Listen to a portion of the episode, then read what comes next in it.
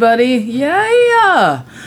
It is DJ Crystal Clear here at the world famous As It Should Be Studios in Crooklyn, New York, with my beloved engineer, Dr. Paul Bertolino.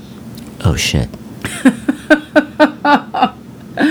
And, uh, you know, we're, we're, what are we doing? Talking We're- about songs. We're talking about songs, but we're two fisting it as usual because we do two episodes back to back. And for those, I forgot the first time. Um, people have been asking me to do this more often, like you do, Paul. You try to do one every week. I used to. I used to. Um, I can't do it every week, man, because I'm too. I got too much stuff going on. I'm too busy. It's very difficult to maintain a consistent weekly podcast. Yeah, it's It's worth it once you, if you get to a point where you have uh, advertising dollars coming in. When when it gets to that kind of thing, Right. Then it gets, yeah. Then you can really put some eggs in that In the basket. But when you're doing it just because you like it, it's tough to do it that it's often. tough. Yeah, I just don't. Yeah, if somebody was paying me, I would be more adamant about making the time for it. But uh, that's not happening yet, so you know we'll see. Maybe it'll happen someday. Maybe someday. Hopefully. But anyhow, here we are, episode nine, and the first song right out of the gate, right out of the right. right, right out of the whatever. oh, I'm so excited. I can't talk. I'm all tongue twisted, tongue tied, and things. Uh, the first song is Wild Thing. oh shit. Oh, shit. That was not gunshots, people. That was somebody throwing trash away. Oh, okay. Don't worry. I mean, we are in the hood. We but, are in the uh, you hood, know, but it it's is- also 2019. It's 2019. Um, yeah, so it's Wild Thing. And here's something that you might not know, Paul. Even the mighty Paul Bertolino might not know this. didn't know this. well, you know, there were a couple things I didn't know in the last episode. So. That's right. Learning because I'm an educator. All right. So the original version version of this song was done by the Wild Ones in 1965. Did you know that? Wow. I didn't know that, and they and clearly they had a thing. They had a thing. So, uh, or sorry, 1965, the Wild Ones, and then I'm going to do a couple of covers of this. The first one being the Troggs, 1966. Everybody thinks that's the original, and you just learned that it's not. You're wrong. You're wrong. Uh, and then the second cover is Jimi Hendrix, 1966. And then I've got The Creatures from 1981.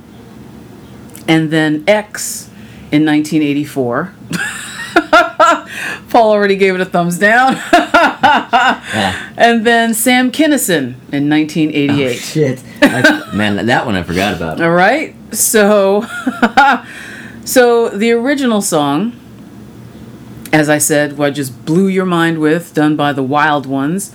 They uh, were an American rock band from here in New York City, and they were initially led by singer Jordan Christopher.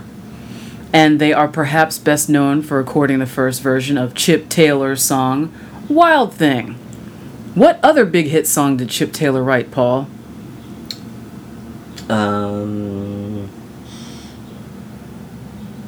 I don't from- know. I don't know. I was, I was, I'm, I'm so clueless. Not only don't I do I not know, but I was trying to come up with a, a funny quip to say in lieu of actually knowing, knowing. and I don't even have that. You're just gonna have to tell me. The big hit song they wrote was Angel of the Morning. Oh shit! Which was originally uh, put out by Evie Sands. Mm-hmm. But uh, Yeah, that's she, on my list. she list. did not have the hit. Did not have the hit with it, that's right. And their producer was Danny Secunda, the brother of Tony Secunda. How about that? Danny and Tony. Now, if you have not listened to episode number eight, you have to go listen to it right now because the name Tony Secunda comes up at least twice in that episode. He is also was also I don't know if he's still alive a music producer, and um, yeah. So this was like I did not plan this. I did not know this, but for Secunda to come up again is pretty kooky. So the original Wild Thing by the Wild Ones. I'll explain a little bit for those of you who don't know.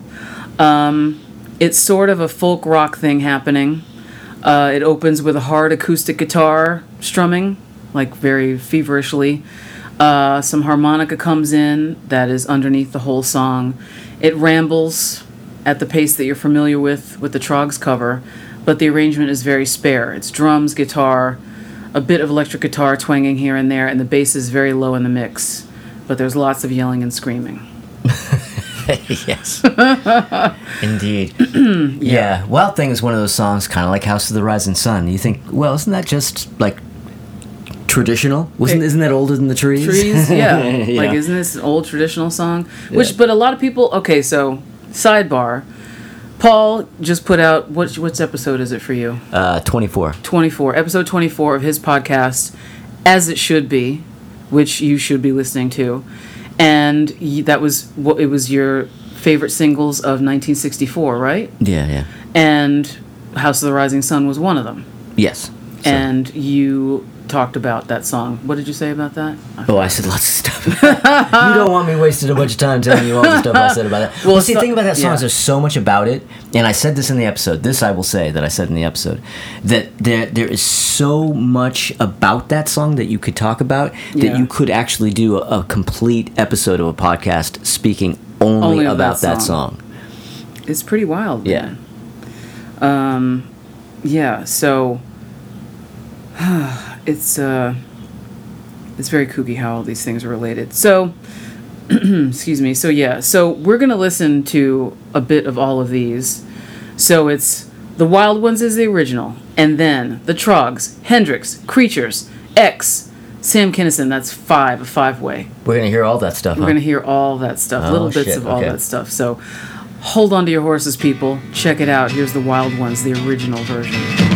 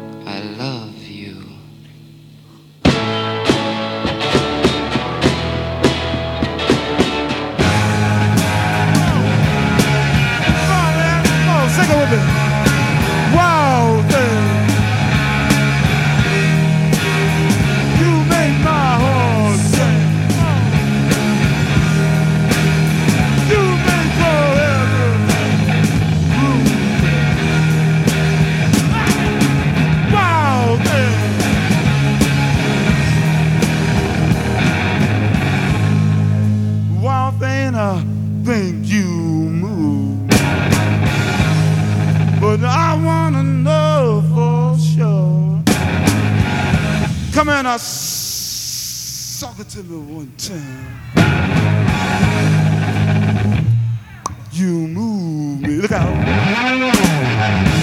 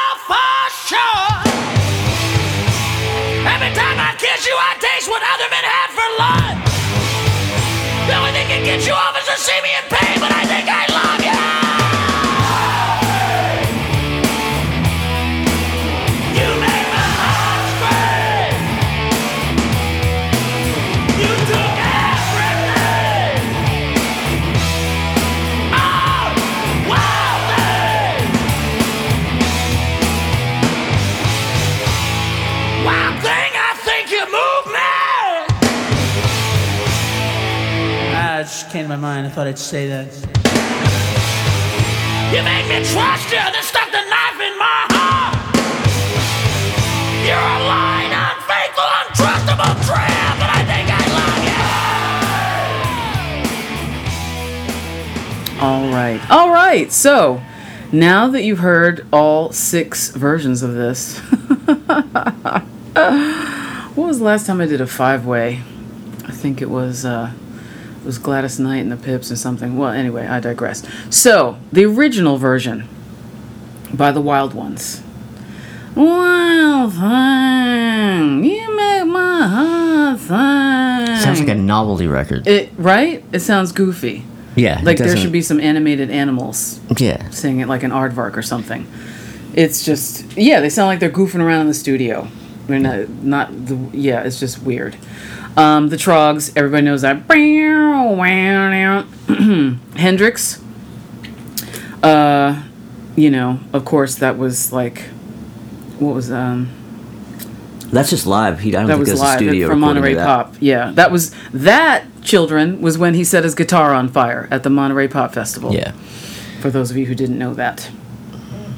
And then the Creatures version, for those of you who don't know who the Creatures are, it's Siouxsie Sioux and Budgie from Siouxsie and the Banshees. And they do their jungle rhythmic, you know, percussive drum thing. And it's Wild Thing! you make my heart sing! It's, pure Siouxsie and Budgie. And then X. Now that's the version that I thought Joan. I thought it was Joan Jett. Oh. you know, I never thought of it before, but now that you say that and I play it in my head, I Right? can see why you would think that. Yeah, because that was the. I don't know why I had that memory in my head, but I was like, oh yeah, Joan Jett did it too. And I'm looking it up, and I was like, why am I not finding the Joan Jett version? No, stupid. It was X. You know, Exene Cervenka sounded a little bit like Joan Jett on that. I think That was Um, an MTV video. It was because it was used in the 1989 movie Major League. Oh, shit. that starred that trash box Charlie Sheen, and uh, it was about a baseball team, and his character's name was Wild Thing because he wild he had wild pitches. He was throwing wild pitches all the time. and then the Sam Kinison version, well, that was Sam Kinison screaming the entire thing. Of course, he changed some of the lyrics to fit his comedy shtick. Like, why didn't you tell me you were a demon from hell? And the only thing that gets you off is to see me in pain. and that video was on MTV all the time because it had everybody from the 80s rock scene in it, lip syncing along in the chorus. So it was Tommy Lee, uh, Steven Tyler, Joe Perry from Aerosmith, Billy Idol, CC DeVille from Poison, Jon Bon Jovi, Richie Sambora, um, and then Sam Kinison's girlfriend, of course, really made the video because it was Jessica Hahn. Everybody remember who Jessica Hahn is out there? You probably don't if you're 30 and under. she was the sex scandal before Monica Lewinsky. Yeah. She was like old school sex, presidential sex scandal. Um, she's rolling around on a yoga mat on the floor trying to be sexy in some crazy weird dress and stockings. Pretending she's in a White Snake video. Yes, doing a terrible Tawny Kitaen. yeah. and it was awful. So, what do you got to say, Paul? Which one's your favorite? Well, Surprise! uh, you know what? Honestly, the Hendrix version. Oh yeah? Oh, now you surprised me. because I don't really. The Troggs, I mean, yeah, the original one, like I said, sounds like a novelty song. The Sam Kinison version is a novelty track. yes. Um, you know, I don't like the Creatures version. I don't like the X version. The uh, the Troggs version, I don't know. I'm just I never was that into it, and it's been played To death. into the fucking ground. to death.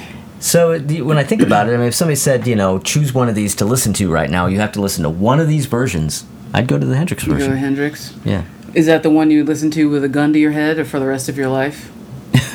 Well, I'd rather not have to listen to that song again in any form for the rest of my life. But if I had to choose one, That would be it? yeah. All right. Well, this is what I say. I say that I've never liked this song.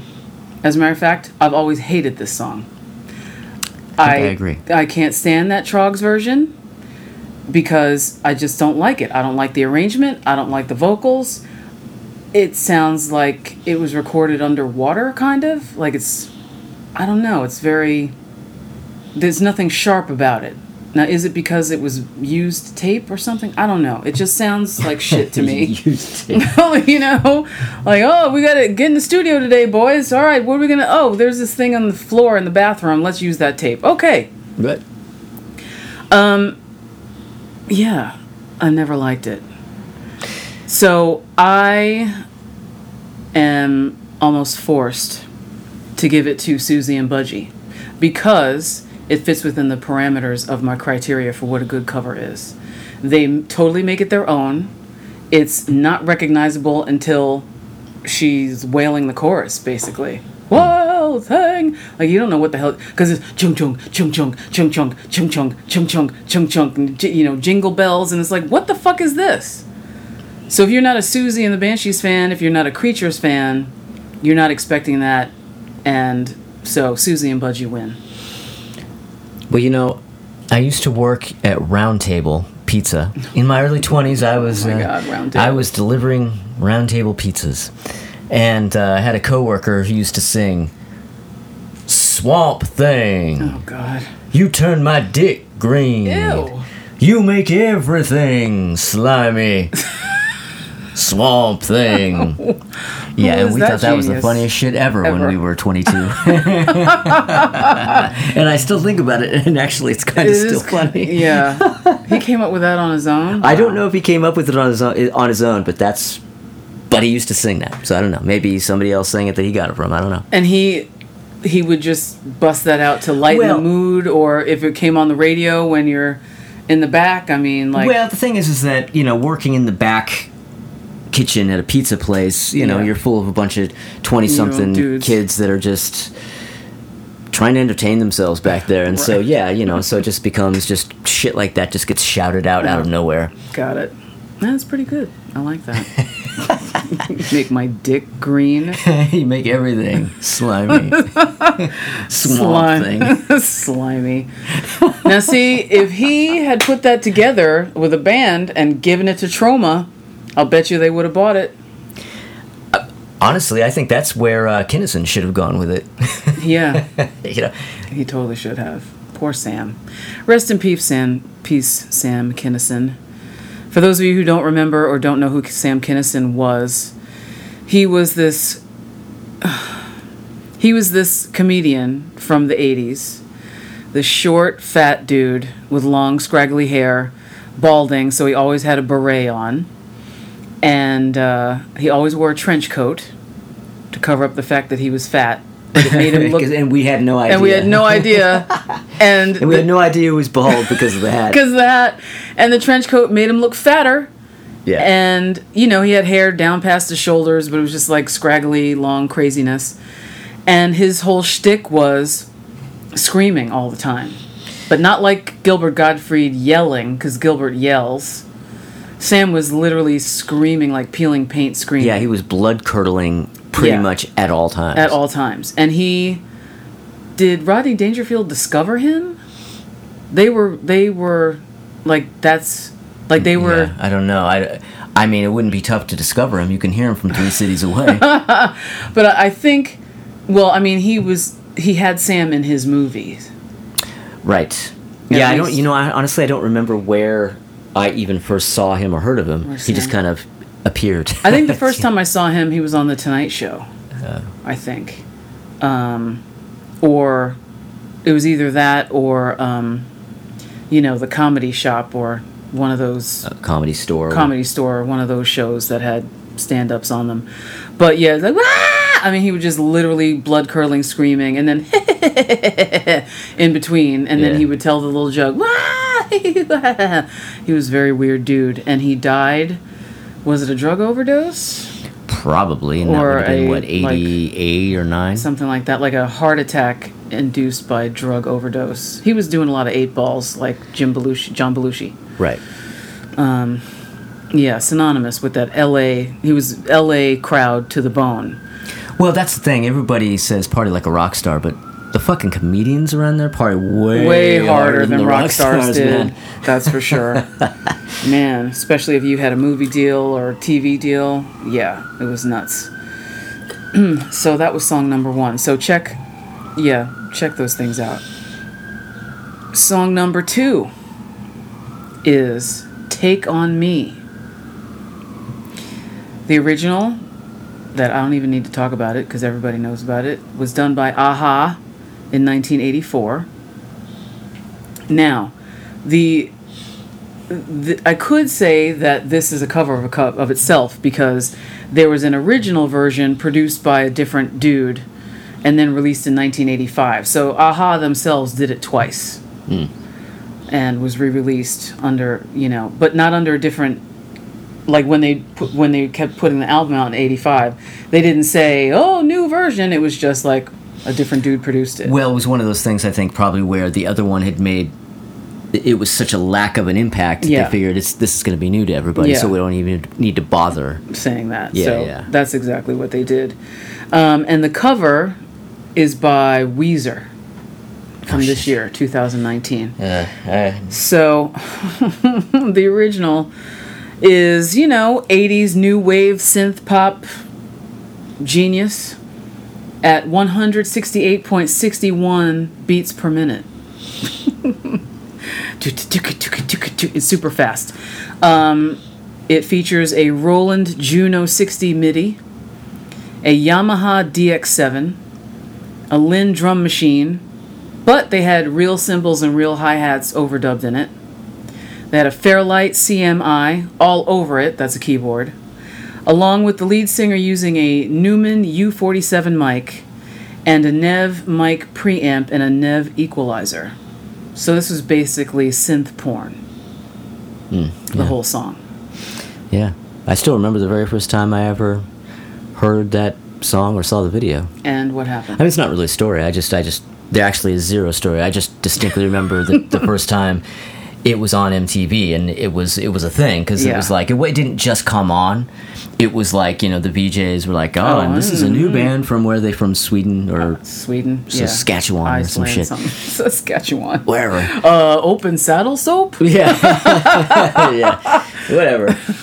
Yeah. And but they were yeah, so they, they kind of gave it a, a major intro, and I was like, oh well, this this sounds interesting. Let's watch this, you know. And then I was like, I hated the song, but the video sure was cool. Yes, because everybody knows the song because of that fucking video.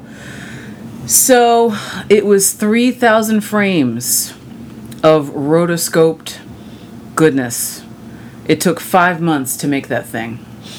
Could you imagine cutting that shit together in 1985? Yeah, and that's only a three minute video. Three- I mean, imagine doing a feature film in that style. Style.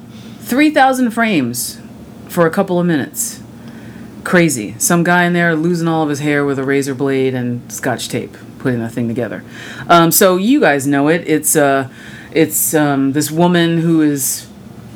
Oh, the storyline is she is in a restaurant and can't afford to pay, so she's doing a dine and dash, and she's reading this comic book that has a-ha in it. And they're it's not traditional comic book drawing they're sketched in it. It's like loose pencil drawings pencil pencil sketches. And so as she runs out of the diner then it turns into the same pencil sketch look as the comic book. And the you know the waiter running out of the diner it turns into like goons in hats with wrenches coming after her. And then it turns into this whole soap, soap opera type thing. Um, it won a zillion MTV awards in 1986, like every, literally every award except the hip hop award, probably, and it was probably nominated for that too. Um, and as of this June, It has 900 million views on YouTube. Wow. 900 million. Well, I guess, I guess that renders it a classic. I mean, 900 million? That's crazy. And it was one of the first videos to be turned into a literal music video. You know about those literal music videos? Literal, uh, as opposed to a figurative music video. No, some geniuses decided to take these old videos from the olden days in the 80s and make them literal, where they would explain what's going on in the video. Oh, like pop up video. Like pop-up video, I gotcha. I yeah. gotcha. But it's uh, if you go to YouTube, you can just type in literal video and you'll see these things. Right, and they give you all the, the, the factoids and all that shit. Um, no, it's just explaining it. It's just explaining, it. the Oh, plot okay. of the video. This pop-up video would be facts. Yes. It would explain stuff, but it would also give you facts and like, oh, and you know, on the way to the studio, so and so stopped at Dairy Queen. And, you know. Exactly. Yeah. No, this is like a literal translation of the video. Oh, okay. Not for blind people, but just for videos that were confusing because way back in the 80s, kids, a lot of videos made no sense whatsoever. And then if it was totally kooky, then they would just make up something. But uh, it was one of the first literal music videos, quote unquote. So, um, so yeah. So we're gonna listen to these two, a-ha and Weezer, back to back, and then talk about them. So, sit down, close your eyes, and imagine the video playing in your head.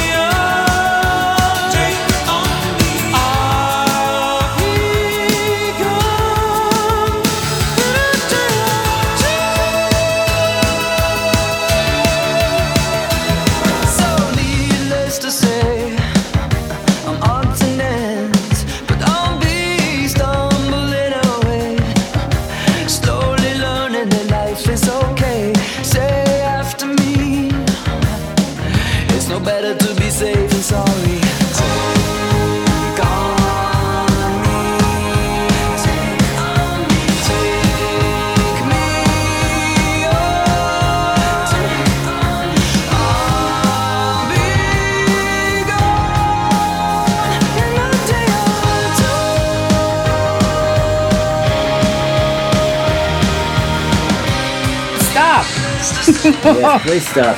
Please stop. Stop. Why are you not stopping? Jesus fucking Oh, Christ. fuck. wow, that, that cover was so radically different from the oh, original, wasn't it? Shit. I mean, you know. well, one of the main differences being that all the soul was stripped out of it. And that's hard to do for a synth pop song, to Yeah, take the soul out of a synth pop song. Well, that's just it. I never really thought of that as a soulful song, but then when I heard the Weezer version, I that's when I was missing what soul there did exist in It's the in it, original. and it's inside of a tin can. Yeah, yeah. So yeah, they ha- it's all live drums. It's all real drums instead of just a hi hat and the cymbal On the Weezer one. on the Weezer one. Yeah, well. And Rivers Cuomo, you know, I mean, he's Rivers Cuomo. He he he sort of hits that super high note at the end, but in the beginning he doesn't go that high. But it's the exact same thing. It's note for note exactly the same. There's even a little trill in in this, the original singers. Trying to find you. Like Yeah. he does exactly that. Same thing. So, so the reason that this exists is because Weezer put out an album of covers this year, earlier this year, and the only reason I know that is because they were on uh, the Tonight Show with Jimmy Fallon, and I saw them. Did they do this? I think they might have done this because maybe Jimmy did his whole thing dressing up like the original band and whatnot. So Right, Jimmy fi- figured some way to make it about him. Right, got yes, yes, and uh, he's all he's got, Paul. Yeah, well, that's that's true because he sure as fuck doesn't have me. He's all he's got. So, so that's how. The only reason, the only reason I know that this shit even existed. So yeah, obviously, a-ha wins because this Weezer version is bullshit. Yeah. I don't always uh, dislike a cover based on that criteria. I'm not always bothered by a cover being faithful to the original, but that one is just truly just sounds like why does this exist? It- what's the point? Yeah. I mean, I you know, there's some that are similar to the original, and I'm not mad at that. But this, and what was the other song I did a couple of episodes ago? Um, "It's My Life," talk talk. And, yeah, but even uh, that one sounds more different than that shit Yeah, that we just listened to. but theirs is even more egregious because it sounds like they just lifted the original track and then just played over it. Like I can sort of recognize what's his name, Tony, the bass player in um, No Doubt. He has this very, to me anyway, he has a very specific feel, um, and I could I, that came through to me on their cover. But basically, it's like. Shh, doot, doot, doot. I mean, everything is, it's exactly the same and it's stupid, so why bother? Weezer, why bother? You Why'd you do this? You lose. Rivers Cuomo. If anybody knows Rivers Cuomo, tell him to call me or email me. Or you you lose, but or as anybody who would be typing it out in a text or on Facebook, you loose. You lose. Because nobody can fucking spell loose. Have you noticed that? nobody can spell loose and nobody can spell breathe either. Lose, yeah. oh, It's breathe. breath. Breath, breath, yes. But yeah. It was they- hard for me to breath. No, it was breathe, you dumbass. See, here's my thing. How can you loose? How can you how can you lose? If you are over the age of 18 and you are still making spelling mistakes like that, right? And you're not using your spell check and you're not reviewing what you wrote before you push send or return or whatever it is. I don't care what platform you're on. You know, Instagram, Facebook, Twitter, YouTube, whatever. I will not take you seriously if you make spelling mistakes. Like stupid spelling mistakes and grammatical errors like that make me insane. Well, the thing about uh, lose versus loose, um, there it's you're like you're not. It's not going to auto correct that because both of those are legitimate words, Right. and you you just have to know. Pay attention. You have to know in order to be able to fix that. Yeah, pay attention to what you're writing. That's all I ask. Because if you seriously, if if you don't take that little bit of time to pay attention to what you're writing, I can't take you seriously and I'm not going to I'm not going to deal with you. Now, maybe I'm an extra bitch about it because I've been a teacher for so long and I will not accept that I wouldn't accept that shit from my students. No gold star for you. No. You know, spell. Learn how to spell. Learn some fucking grammar. You Talk know? about a sidebar. Uh, yeah, I mean, Sorry, I'm the one who led us on that wild goose chase. I mean, dessert and desert, it's one S. Come on, y'all. What a hot mess. All right. That was song number two. Yay, a-ha. All right, song number three. song number three. It's called Welcome to the Jungle. Oh shit! Mm. Sounds like fun and games. Yeah, there are a lot of fun and games here. So, uh, we all know the original was done by Guns N' Roses. It came out in 1987. Appetite for Destruction. Even though you didn't hear it until 1989, Right. you, dear listener. You listener. That's right. They didn't hear it till 1989. I heard it all the time. You know why? Because I was living in LA at this time and I worked at Tower Sunset at this time and Guns N' Roses, you know, I worked with Slash for a hot minute at Tower Video. Saul, as I was introduced to him, getting a blowjob under the manager's desk. Well, he wasn't under it. He was sitting at the desk while some chick was giving him a blowjob sh- while she hid under the desk. That's how I met him. Did I tell you that story? Fun and games. yeah. I'm in there for an interview. The manager brings me in there, and there's Saul sitting at the desk. No hat, but hair all Hair in his face. his face, yeah. And, uh, you know, getting a blowjob, he was very still. But anyway, it was very weird. and did, and the manager was like, Saul, I'm trying to have a meeting in here. See, this is Crystal. I'm gonna interview her for a job. She seems really cool. Blah blah blah blah. Look at her hair. Because at that time I had you know a mohawk or something, and uh, and he's like, Can you guys come back in five minutes? Like take her to the fucking car, dude. Yeah. If, that, if this is how you're playing it. and uh, what was his name? Kevin, I think the manager. He's like, Get out of here, man. I'm trying to conduct a job interview. And he's like, Okay. And then he, the chair was on wheels, and he shoves the chair back, and I can just see like where his t-shirt hits his treasure trail there, and then he but pulls up his zips his pants up or buttons them, and then this girl crawls out from underneath the desk and runs out of the room. Well, thank you, Gazzarri, for helping. For you know. yeah, exactly.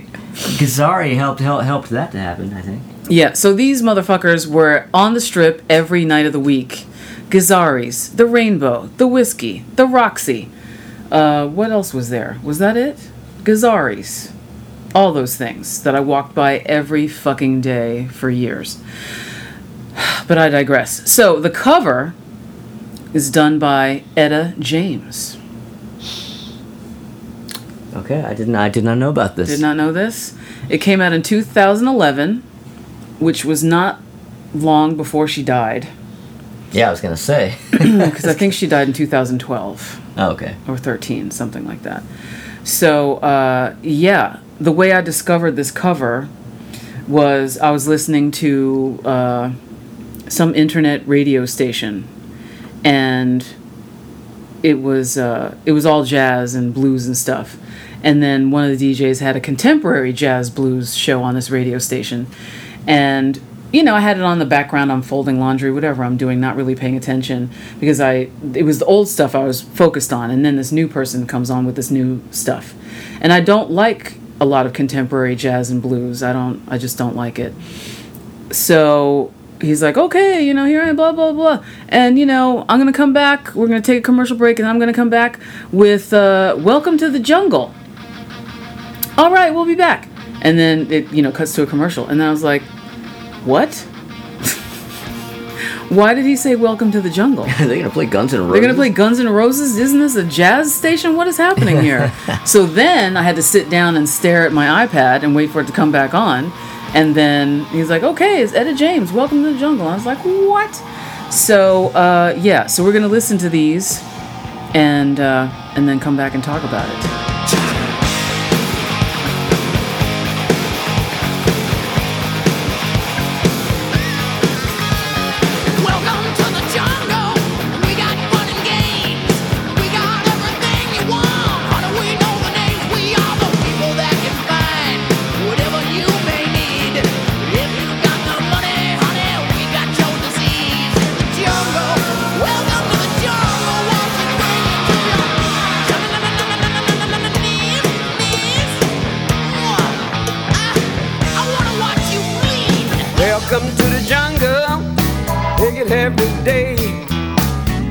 You want it, you're gonna bleed, but it's the price you pay.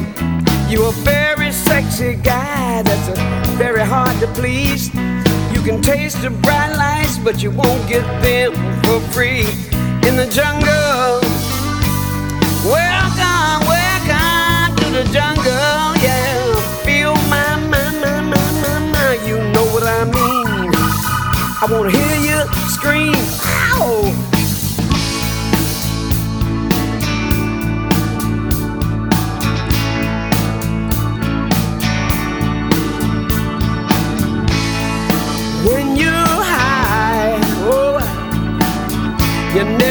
ever wanna quit or come down. Suck down, suck down, so down. you had enough. I've had enough. Oh man. All right. So, you know, the original version. I don't have to say anything about that shit. Oh, not even close. Yeah, that's Yeah. the original one. Clearly, like, and as I said to Crystal as we were listening to the song, the opening of that that you know, Etta James version, I was waiting for Linda Ronstadt to come in. It's it's just too. I, I just hate that kind of overly like Roadhouse kind of Yeah. vibe. right down to the point where I love the Doors, but Roadhouse Blues, Ugh, eh, I hate that. yeah, it's a lame song. It is a very lame song. Um, I feel you on that. Um, but if you think about it, Etta James could have, in an alternate universe, written this song herself in some form because she lived a very hard, drug fueled life. Right. And uh, so it's relatable. Yeah, no, that's true, and I think the the the blues sort of uh, uh, base of the song becomes way more evident in her version. Like I just never thought of it in those terms before. Yeah, me neither. Um, yeah, she was a junkie. She danced with the devil. This slow, swampy, gritty thing. Sounds like it should be in a movie or something. Um, it works for me. And the bonus is that you can actually hear all the lyrics clearly enunciated. That yeah, that that I noticed too. because I listened to the whole thing a couple of times early before I came here, and I was like, "Oh, that's what he says." Wait a minute, that's what it is. Oh, what? Like you know, I know it and I've heard it, but I've never because there's some Sometimes stuff mumbles past you. Yeah, and he all you hear, "Eh, knees, knees. Right. Yeah. So for me, considering my criteria, Etta James wins because she made this song her own. It's completely different from the original. I would you ever think that Etta James would cover this song? I never would have thought it. I didn't, No. I didn't thunk it. I think um, I don't. I'm not really a fan of Guns N' Roses, but I I prefer the Guns N' Roses version. And one of the, one of the reasons why I give it to the Guns N' Roses version is I is that Etta James changed it, but she changed it from something distinct into something just like oh another song sounds like that. Average, yeah. Yeah, I can dig that. but um, but yeah, I mean it does. Hearing her version does kind of give you some insight into the song that you don't get from the Guns N' Roses version. No. And the only way that you get that uh, subtext from Guns N' Roses is when you watch the video. You know, when right. he plays the hick coming off the bus, and that's where that's where the song title came from. You, you know that story, yeah. So, oh, for those of you who don't know that story, so when Bill Bailey got off the bus in L.A., downtown L.A., there was some homeless guy. He was with a friend or something, and some homeless guy's like, "Wow, welcome to the jungle!" Rah rah rah, trying to scare them Right. because they look like young innocent hayseeds. Right. So, uh, so that's where the song comes from. Some drunken Skid Row bum downtown LA, who obviously did not get publishing. So, song number four is Unbelievable. Wow, it's that good, huh? Yes. It's so unbelievable that it's called Unbelievable. Wow. And it was done by EMF. Oh shit. Oh, here we go. In the 90s. Oh fuck. As a matter of fact, it came out in 1990. Oh man. How about them apples? Not Yeah. just any old ninety, but nineteen ninety. 1990 itself, like the turn of the decade, right? Um, do I need to? No. I don't know. In fact, I beg of you not to. Yeah, it. Uh, you know, it's it was 1990, and it that was the era of. How do you even describe it? Shit. You totally caught me off guard. um, it it was a time of Hell. you're like we're doing Mad Libs now. um, uh, it it was okay. So 1990s. It was uh, boy bands. It was Britney Spears, Christina Aguilera. Where that came a little later, though, a right? little bit later. But like this genre of music is techno pop. It's just it's just bad club music. It's terrible club music. Originated in Europe, which they're notoriously known notoriously for their bad dance music. Well, this may, may, be the time to cut in with just like a-ha. I was watching MTV the, Oh. when they first the first time they played that video, and they had a big go. introduction, and there was a big. They had like a big introduction with an interview, like they were presenting EMF to the world, like it was going to be the next big thing, and they were described as having the attitude of the Sex Pistols. they're they're good, they're electronic and dance and club music, but with the attitude of the Sex Pistols? Pistols. They actually said that. That yes, that was exactly how they were sold on MTV the first time they played that video, and so that was always an inside joke. With like me and Phil used to joke. We Phil and I, Phil from Tragedy, we used to have a band called Impossibles, and I have some demo tape somewhere of us doing a four track. In the beginning, is our voices, "We are the Impossibles, and we have the attitude of the Sex Pistols." and uh, yeah, so so yeah, you didn't know that EMF had the attitude of the Sex Pistols. I had no idea Yeah, yeah. because I was not there for that grand premiere. You. Wow, I missed it. All right, well, uh, yeah, uh, the cover by Tom Jones came out. Sorry, Tom. We're taking. It came out in 1994. So now we're going to listen to them and then talk about it.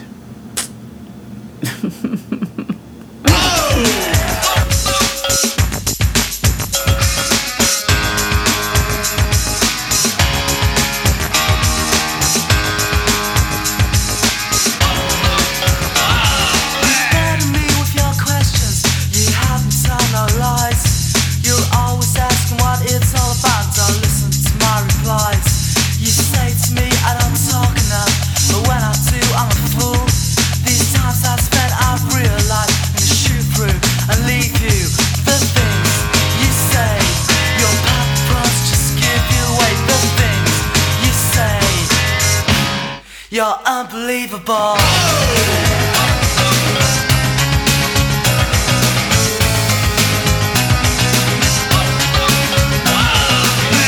me with your questions. You'd have me telling no lies.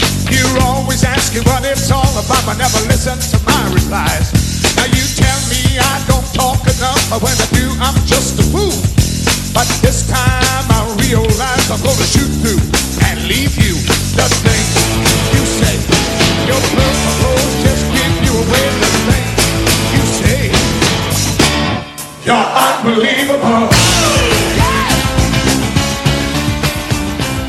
All right, so we're and we're back. So uh yeah. EMF. All right. I forget what that's an anagram for. Ecstasy, motherfucker. Ex- oh, that's what it is, really? Ecstasy. A- a- according to that same oh, epic, uh, epic intro. Yeah, yeah, uh, uh, yeah. Ecstasy, motherfucker. All right. So, well, there you go. They were all on ecstasy. That's why it's such garbage. Okay. So, uh, it's this annoying pseudo techno pop one hit wonder that you love to hate uh, with a very infamous sample of Andrew Dice Clay. Where it's like as soon as it goes down down down down down down down down down down oh that's Andrew Dice Clay. Oh shit. And then at the beginning of uh, that was at the beginning of each chorus, and, you know, unbelievable. Oh, and then he says, um, he yells, uh, "It's unbelievable!" They play that underneath uh, during every bridge. Right. And there's also a sample of a random Black Panther party yelling, some member of the Black Panther party yelling, "What the fuck!" Oh yeah, I remember that. So I hate to say that I heard that enough times know to, where I do remember those details. Um, you know, but the hook, it's a good hook. It's a hook that just wouldn't quit. I'm not saying that it's a good hook. I'm saying that it was a successful hook. it did its job. It did its job, and the video was annoying and eye-catching and seizure-inducing. Um, I love it. I hate it. I love it. I hate it. I hate it. Uh, you know, Tom Jones's cover. He can make the art of noise sound sexy. so, well, Tom Jones wins for one reason. yes. Because he's fucking Tom Jones. Because he's fucking motherfucking Tom Jones. That's all. That's it. And the art of Trevor Horn produced it, so it's you know, la la la. It's bloop bloop doo doo doo. I mean, it's all synthetic, because we all know how Trevor Horn rolls. But his uh, his voice, his baritone. I mean, it's just he made that thing swinging. He made it sexy, sultry. He he kills it.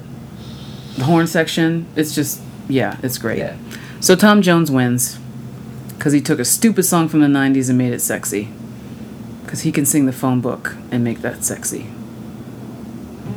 He's a righteous dude. Oops, somebody got a phone call. Meet me. Uh, roll. Number five, number five, Five Alive. Song number five. Song number five is Knock on Wood.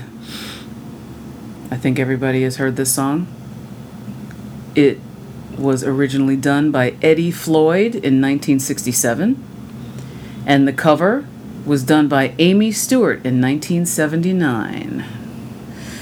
Uh, the original by Eddie, it's a Stax, Stax, Wax, Stacks of Wax, Stax classic, written in the Lorraine Motel in Memphis, Tennessee. Did you know that? Oh no, I didn't. For you people who are not history buffs or just don't know any fucking thing, that's where Martin Luther King got killed. Um, it's now the National Civil Rights Museum. Right. So it was Eddie and Steve Cropper, a Stax session dude who you may remember from the Blues Brothers. He was the one with the brown hair and the big brown beard playing and like nodding his head. Yeah, yeah. The one that looks like a muppet. Yes, he does look like a Muppet. yes. Um, Steve Cropper. So Steve has stated in interviews that there was a lightning storm the night that he and Eddie wrote the song. Hence the lyrics, "It's like thunder and lightning." The way you love me is frightening. It's a mid-tempo burner, I think. A great horn arrangement by the Memphis Horns, uh, and the band totally lays in the cut. They're in the pocket the whole way because they're fucking, you know, Stax house band.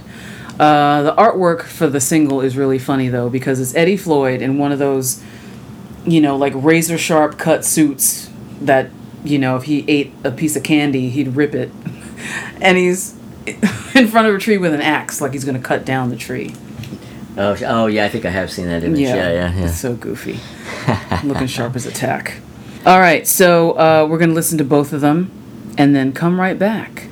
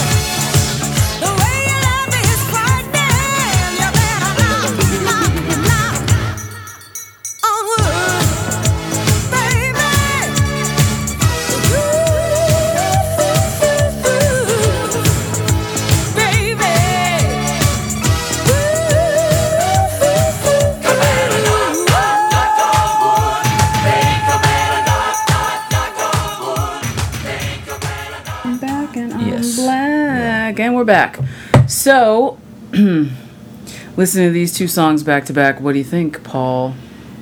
Um, well, I man, that's that's kind of tough, but I think, yeah. See, the the original one is better, but I'm more attached to the to the to the cover, to the '79 cover, because that's the first one I knew. Really? Yeah. You first heard Amy Stewart. Interesting. Yeah. Um, On the radio? yeah, because it was a hit, you know. That's true. And um, yeah, that, that's that's the first one I knew. And so that, that I'm I'm more I'm just more atta- I'm more connected to that one, Got it. you know. Well, I mean, you know, you can't outdo black people. You can't outdo Stax because it's just it's fucking great, and uh, I I love that song. Um, the cover by uh, Amy. It's It's of its time. If it's of its time. It's That- definitely of its time.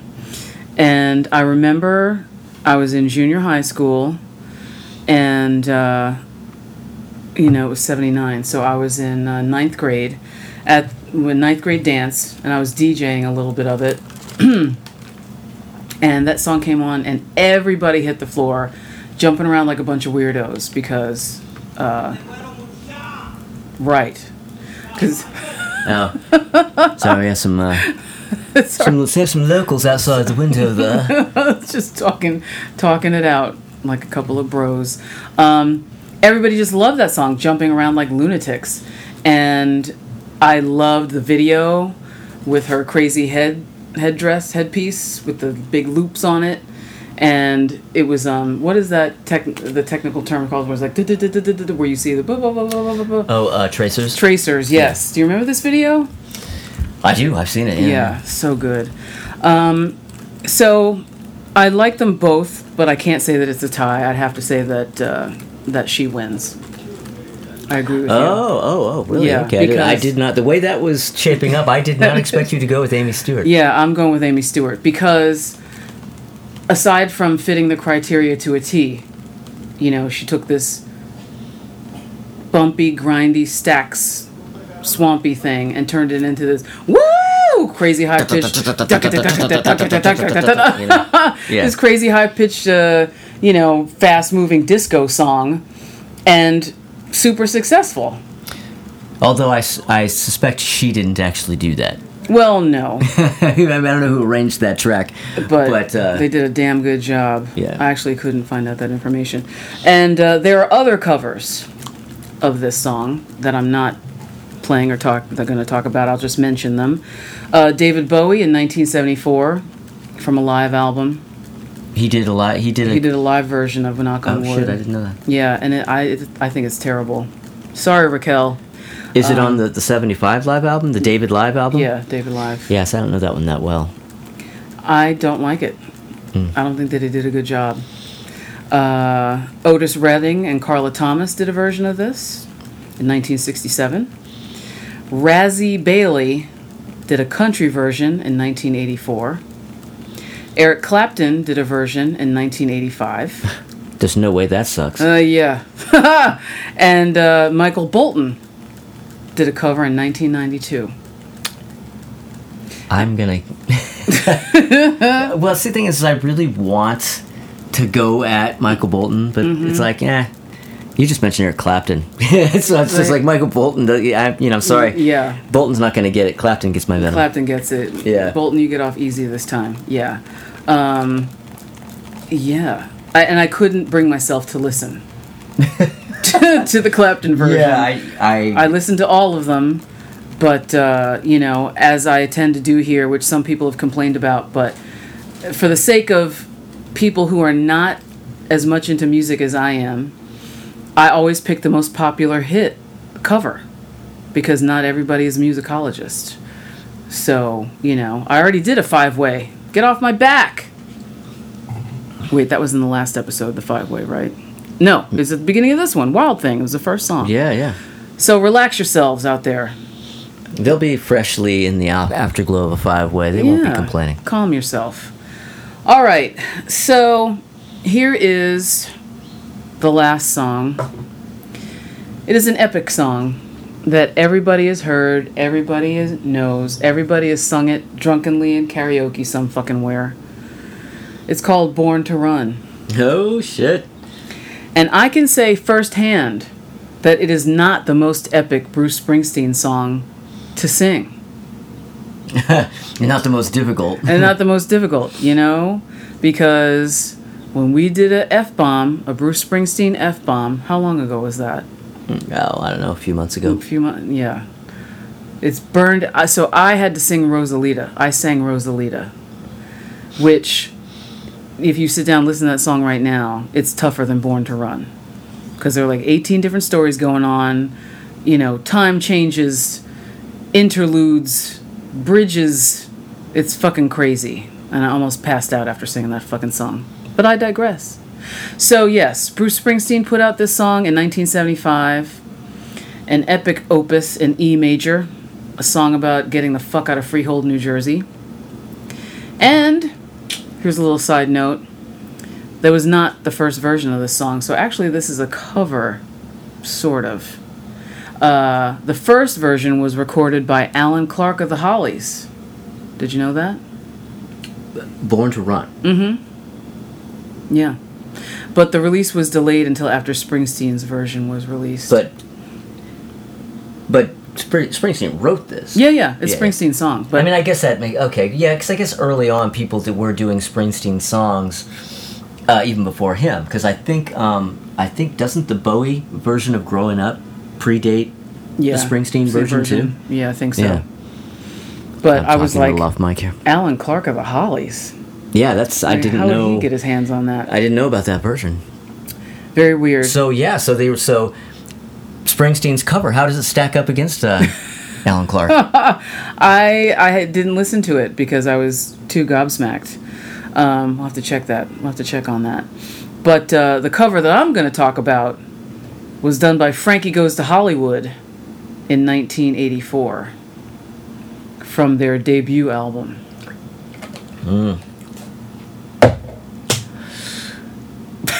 Burp. Yeah, that album. Did you ever listen to that album? No. Um, I'll let you. Uh, Yeah, I'll hell- let you make your assumptions. hell no, you you would be exactly right. But you know, sometimes you surprise me, Paul. So I have to ask no, these no. things. You know what? Yeah, no. That that is fair enough. Fuck no, I've never Fuck listened to that no. album. All right, so it's a double album, debut double album. Oh, see, I didn't even know that. Yeah, it's. I think I remember it being a gatefold, but I didn't know it was a double. It's like 18 sides of Frankie Goes to Hollywood. And what makes it annoying to me, first of all, it's um, ZTT, you know, Trevor Horn uh, producing it. So it's got all of that going on. And then it'll be like, you know, a song. And then two songs later, it's a, a snippet of that song as a mini opus. And, you know, that kind of bullshit. so it's just see. I, I hate it when really when dumb dance records try to be important and pretentious. Yeah, and that's what this album really tried to do. Very real hard. It was as the kids today say, it was really thirsty. This record was real thirsty. but it did these eh, thirsty AF. thirsty AF. But it did two interesting covers and this was one of them. The other cover I'm going to save for another episode. I'm not even going to tell you. Um, so we're going to listen to these, and then um, Paul's going to say he hates the Frankie Goes to Hollywood version. Crystal's ball is is working It is overtime. Overtime. All right, we'll be right back.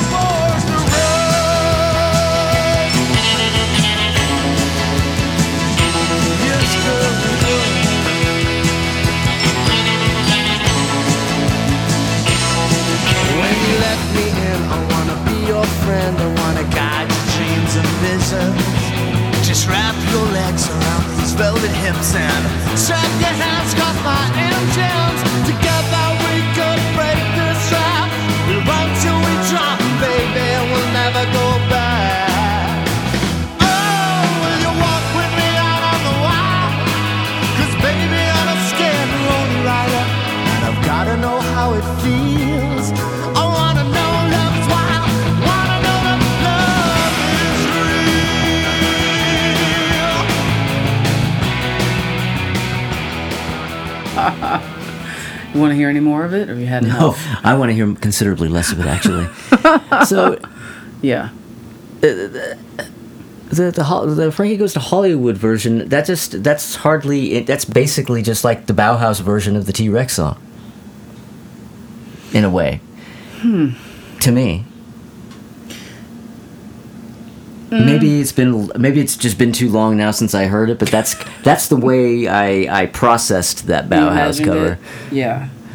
Um, I. So when I bought this record when it came out, that was when I was working at uh, at Listening Booth Records, and took it home. You know, looked at the album tracks listing, and was like, "Whoa, whoa, whoa, what?" At this and the other cover that they do that I'm not going to mention right now. So of course, this was the first song that I played when I took it home because I'd already heard Two Tribes and I already heard Relax. So I put this on and I just thought, what the hell? And I remember Diane, my college roommate, who's still one of my best friends to this day, came out of the bathroom or the kitchen or whatever. She's like, what the fuck is this? Bruce Springsteen, blah, blah, blah, blah. And I said, it's Frankie Goes to Hollywood. And she like collapsed, you know, like, what are you talking about? So this like Bauhaus covering uh, Telegram Sam, is really unexpected. I would never in a million years thinking that this band, whose album is called Welcome to the Pleasure Dome, who had all types of homoerotic and gay sexual shit going on in their videos for Two Tribes and Relax, especially in the uncensored version of Relax. You've seen that, right? So I was like, what? You know, and then other songs on this record are Krisco Kisses and dot dot dot bang, you know? So, So- what, what's what is what is their message exactly? Yeah, the message is grease up and take it up the arse.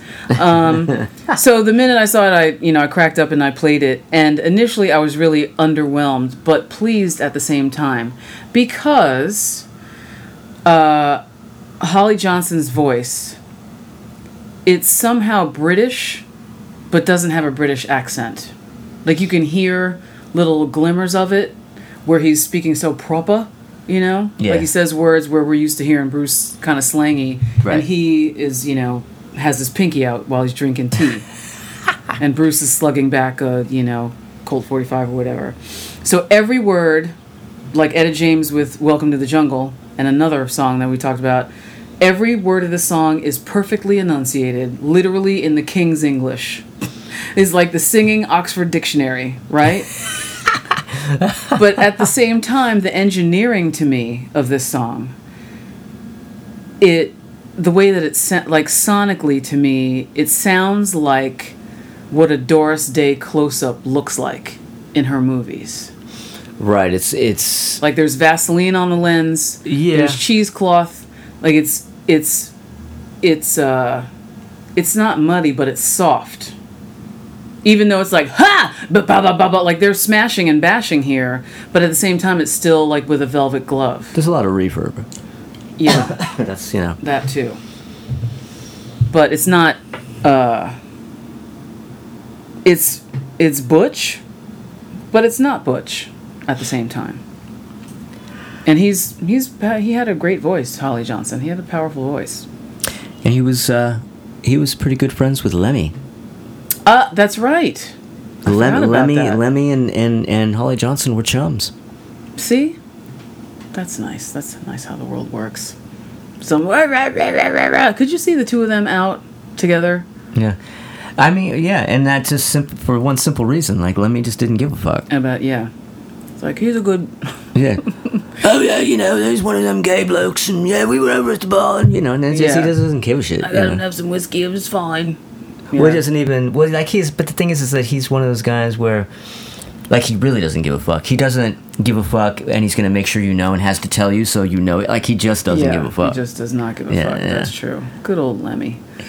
Yeah. So, uh, who wins? Who wins for you, Paul? well, Who do you think the winner is? well, let's see. Mm, Lemmy.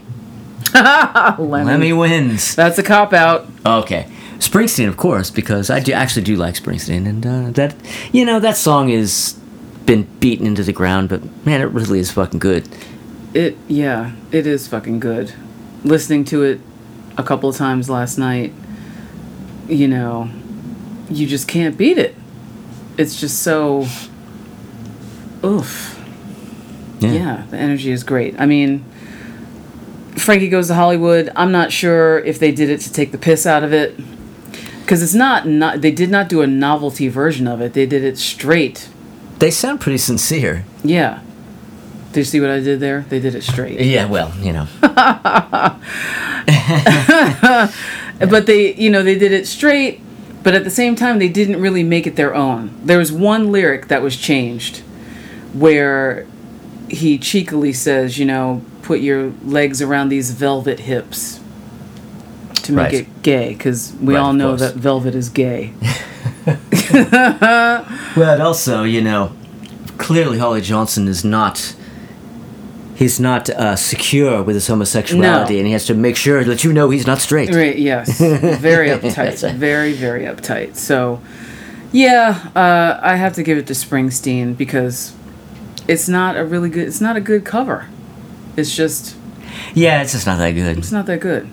And, but what kind of boggles my mind, unlike other bands who do covers, not necessarily doing them straight, but like uh, other things you imagine them like like the stones doing ain't too proud to beg right oh there's something that they did during rehearsals to warm up or whatever Right. They didn't sit around and do an, a new arrangement of it. They just they played just the fucking song. played the fucking song this i don't imagine frankie goes to hollywood sitting around like oh it's time for rehearsal all right let's do born to run Let's just jam Born to Run. Let's just jam Born to Run, Yeah, everybody. yeah, yeah. No, that's not happening. This was very deliberate.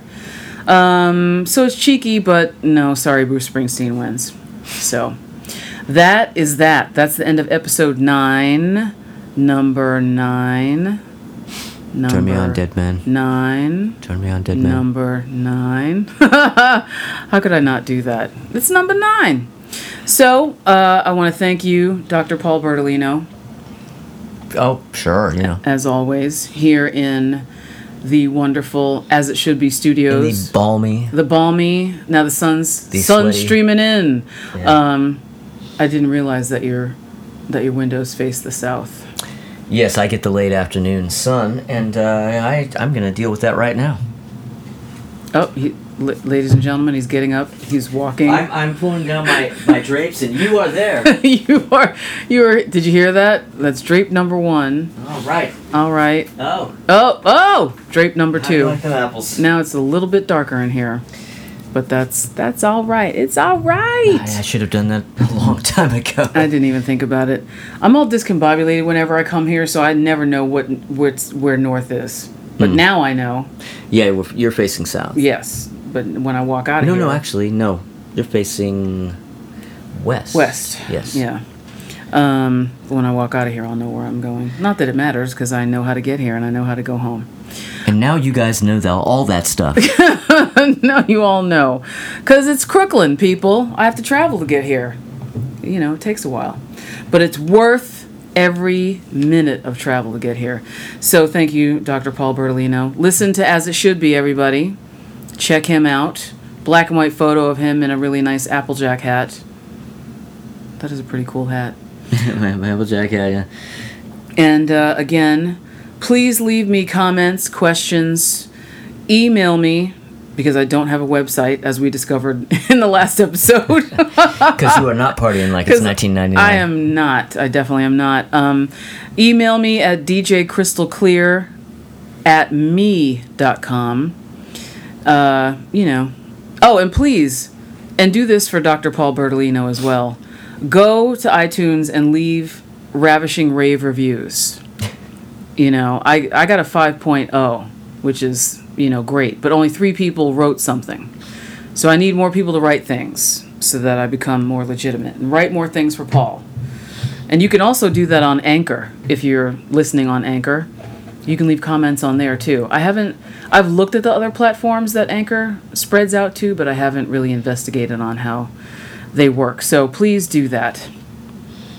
I would really appreciate it. So I'll be back next month with my two episodes in September.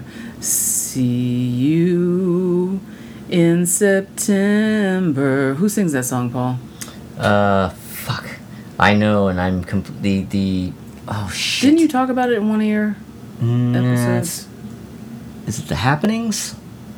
Maybe it's the happenings. I'm gonna look it up right now Look because up. it's bothering me because I do know this or should know this, and it's the information is not there when asked. Oh no! See. I remember somebody saying the Beach Boys did it. The tempos. That's that's that's a 59 version. The tempos never. Yeah, the happenings. Yeah, it was the happenings. The, one Happenings. the one from the 60s is, is the happenings. Happenings. So I did have that. Okay. Ding ding ding. See, this is why you need to listen to Paul's podcast because he's a musicologist with a brain like a steel trap and remembers everything. Not counting the things that I don't remember. Not counting the things that he doesn't remember. yeah. but mostly everything. All right. Thank you very much for listening, everybody. Stay in touch and happy motoring.